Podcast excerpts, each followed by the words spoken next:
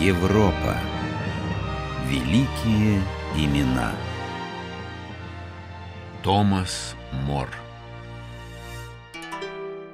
Однажды немецкий портретист Ганс Гольбейн в бытность свою в Лондоне оказался в гостях у самого, как ему говорили на родине, выдающегося человека в Англии.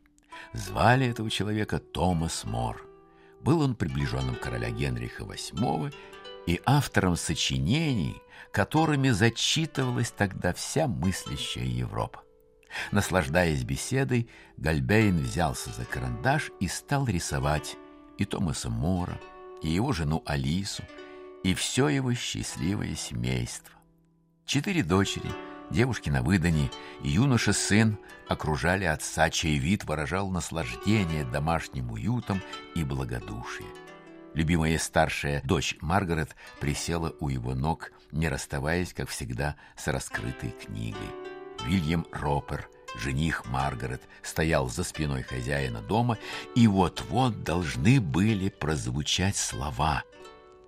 «Если бы вы знали, дети мои, как я рад, что вы решили стать мужем и женой. Вильям, ты был не только моим воспитанником и лучшим учеником. Ты был моим самым преданным другом. Так было несколько лет назад. Но сейчас, в ноябре 1534 года, в доме лондонского адвоката Вильяма Ропера и его жены Маргарет, урожденный Мор, только рисунок Гальбейна напоминал о недавнем счастье. Дорогая, это не те сочинения твоего отца, что я просил. Ты волнуешься, я понимаю, но мне не нужны сейчас ни его латинские эпиграммы, ни история короля Ричарда. Дай-ка мне вон ту книжечку. Книжечка называлась «Золотая книга», столь же полезная, как забавная, о наилучшем устройстве государства и о новом острове утопия. Читатели во всей Европе называли ее просто утопия. При дворах государей нет места... Нет для места того, для того, чтобы прятаться или смотреть сквозь пальцы. Надо открыто одобрять самые скверные мнения и подписываться под самыми губительными решениями. Но даже скупая похвала бесчестным постановлением была бы достойна, была достойна только шпиона, только шпиона или... или предателя. Неужели? Неужели нельзя ничего придумать, Вильям? Придумай. Ведь ты знаток римского права, знаток всего на свете. Ты знаешь, как сильно я люблю тебя, но я буду любить тебя в тысячу раз сильнее, если ты спасешь мне отца. И моего благодетеля. Хорошо. Я обещаю сделать все возможное, Маргарет. Ведь я не предатель. Вильяму Роперу предстояло выступить завтра в парламенте по делу, которое всколыхнуло не только Англию, но и всю католическую Европу. Развод любвеобильного короля Генриха VIII, которому воспротивился Папа Римский, повлек за собой неисчислимые последствия. Генрих самовольно провозгласил себя главой английской церкви, и под его каприз – каприз деспота срочно подстраивалось законодательство страны. Открытые противники перемен подлежали аресту. В числе арестованных находился еще недавно второй человек в государстве, тесть Вильяма Ропера, бывший лорд-канцлер Томас Мор. Новый лорд-канцлер, послушный Томас Одли – открыл заседание Палаты общин утром 3 ноября 1534 года. Господа, закон, который выносится на ваше обсуждение, гласит следующее. Король представляет на земле единственного верховного главу английской церкви. Отрицание же этого – или любого другого титула короля является государственной изменой. Потом начались дебаты. это была лишь формальность. Каждый из членов парламента спешил объявить о своем согласии с внезапной церковной реформой. Наконец, очередь дошла до зятя Томаса Мора. Вильям Раппорт, ваше слово, сэр. Милорд, я... Я... Я поддерживаю принятие законодательного акта о королевском верховенстве над церковью в том виде, в каком он только что был изложен вами. В вашем голосе мне послышалась неуверенность. Вполне ли искренни ваши слова? Да, сэр, да. Мои слова идут из самых глубин моего сердца. И другие зятья Мора, мужья его младших дочерей, Джайлас Херон, Вильям Даунс, Джайлас Аллингтон, тоже члены палаты общин, высказались за принятие нового закона. Вернувшись домой, Вильям Ропер не мог смотреть жене в глаза. Что вы наделали?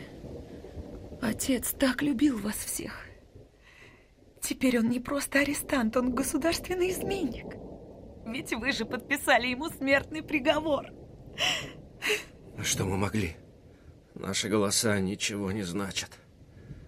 Скажи мы хоть слово против, нас взяли бы под стражу прямо в стенах парламента. Да вы просто трусы. А ты... Ты... Какой теперь ты мне муж? Подожди. Подожди, успокойся, дорогая. Еще есть время. Отец должен раскаяться, и его простят. Не станет же король казнить человека, которого боготворят все лучшие умы Европы. Поговори с отцом. В его глазах я теперь погиб. А тебя он послушает. Я устрою, чтобы тебя пропустили в Тауэр.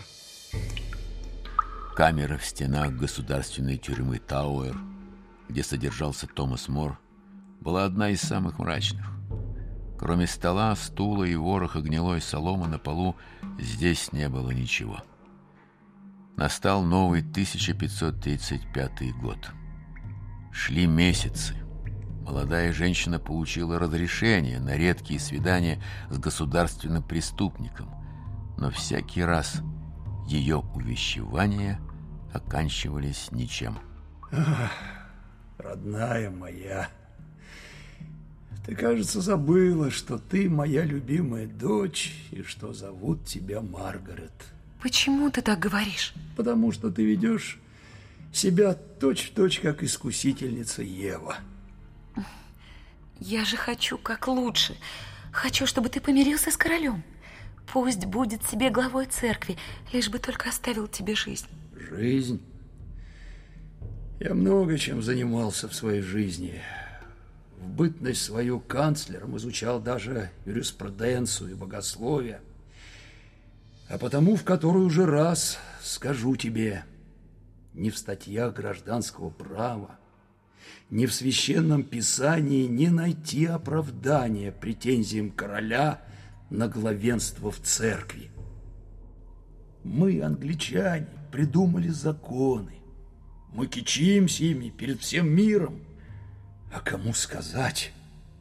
По нашим законам смертная казнь предназначена, слушай, за 6789 видов преступлений, за украденный шиллинг или срубленное дерево. Эти законы действовали в Англии вплоть до начала XIX века. Ты винишь себя за то, что в твое канцлерство таких законов стало еще больше, но... Но я-то знаю. Ты всегда был против несправедливости. Ты... Ты написал книгу про счастливых островитян, у которых на точно таком же острове, как наш, царит только одно согласие и любовь. Какой поучительный пример для всех. У этих людей нет ни денег, нет вообще никакой собственности. Они верят в тех богов, в каких хотят. Они работают по четыре часа в день. Они не нарадуются друг на друга, живя среди изобилия всяческих благ. И вообще их остров называется Утопия. Мне ли объяснять тебе, который знает греческий лучше всех в Англии, что слово «утопия» означает по-гречески «место которого нет». Отец, мы говорим не о том. Напиши королю. Быть может, он помилует тебя. Король ни в коем случае не помилует меня. Все мое имущество конфисковано по его приказу. И по закону я теперь бродяга. Точно такой, как обобранный до нитки лордами и согнанный со своей земли крестьянин. Каких у нас вешают каждый день десятками. В царствовании короля Генриха VIII было повешено 72 тысячи бродяг. Я... я не буду писать королю. Достаточно я написал хвалебный ход в его честь. Я всегда говорил ему «да». Надо же когда-то сказать ему «нет». А пощады не будет. Даже у меня в утопии особо опасных преступников, кого невозможно исправить, отправляют под нож палача. 2 июля 1535 года судебная комиссия, заседавшая в Вестминстере, единогласно признала Томаса Мора виновным в государственной измене. Суд приговаривает вас к четвертованию с тем, чтобы прибить затем по одной четверти вашего тела над четырьмя воротами Сити, а голову выставить на лондонском мосту. Однако наш добрый король безмерной своей милости повелевает заменить вам четвертование простым отсечением головы.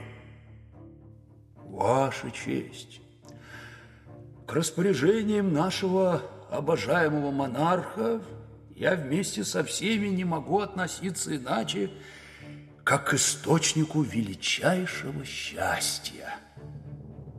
Только избавь, Боже, от такого счастья, какое выпало мне сегодня, моих друзей и моих родных.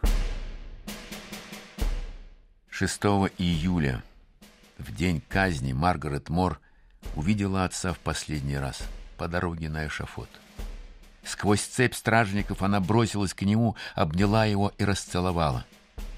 Зайдя на помост и став на колени перед плахой, Мор обратился к палачу, и это были его последние слова. «Постой!» Беру бороду, ее незачем рубить. Она не совершала государственной измены. В 20 веке католическая церковь за стойкость в вере причислила Томаса Мора к лику святых, но в памяти человечества Мор остался прежде всего как автор «Утопии». Название этой книги сделалось нарицательным. Утопией называют какое-либо хорошее, но несбыточное дело. И все же книга эта стала не только прообразом научно-фантастических романов о путешествиях в далекие миры. При всей фантастичности своей она вдохновляла поколения социальных реформаторов на борьбу за сколько-нибудь сносную жизнь.